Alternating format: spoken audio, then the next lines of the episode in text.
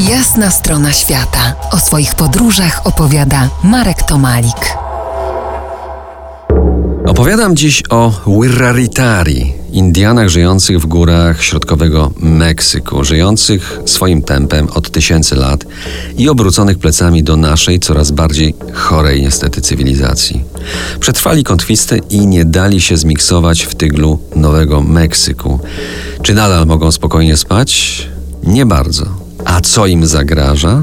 Chciwość naszej cywilizacji. To chciwość bez opamiętania. Uzbrojony w maszyny człowiek zbiera skórę z ich ziemi dla potrzeb kopalni odkrywkowej. Srebro i złoto, które tam wydobywa, jest poddawane procesowi flotacji, do którego używa się ogromnej ilości wody. Bez wody pustynia nie przetrwa pory suchej i zostanie całkowicie pozbawiona życia w ciągu, uwaga, dziesięciu lat. Tak, to niszczenie środowiska, zaburzenie równowagi w ekosystemie, które znamy także z naszych stron.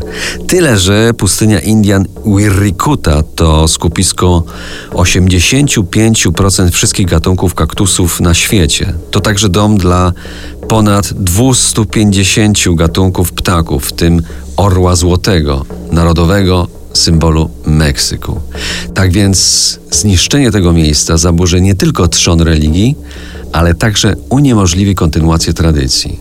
Co robią, aby nie umrzeć na zawsze? Próbują poruszyć świat pielgrzymkom do wielu krajów, także do Polski, i próbują szukać wsparcia.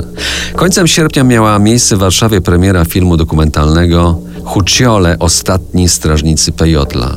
A ja chciałbym Was zaprosić jeszcze dziś na spotkanie, na spotkaniu kultur, gdzie wespół z panią Elżbietą Dzikowską spróbujemy przybliżyć ten i inne meksykańskie tematy. A będzie to w Obornikach Wielkopolskich, w Obornickim Ośrodku Kultury.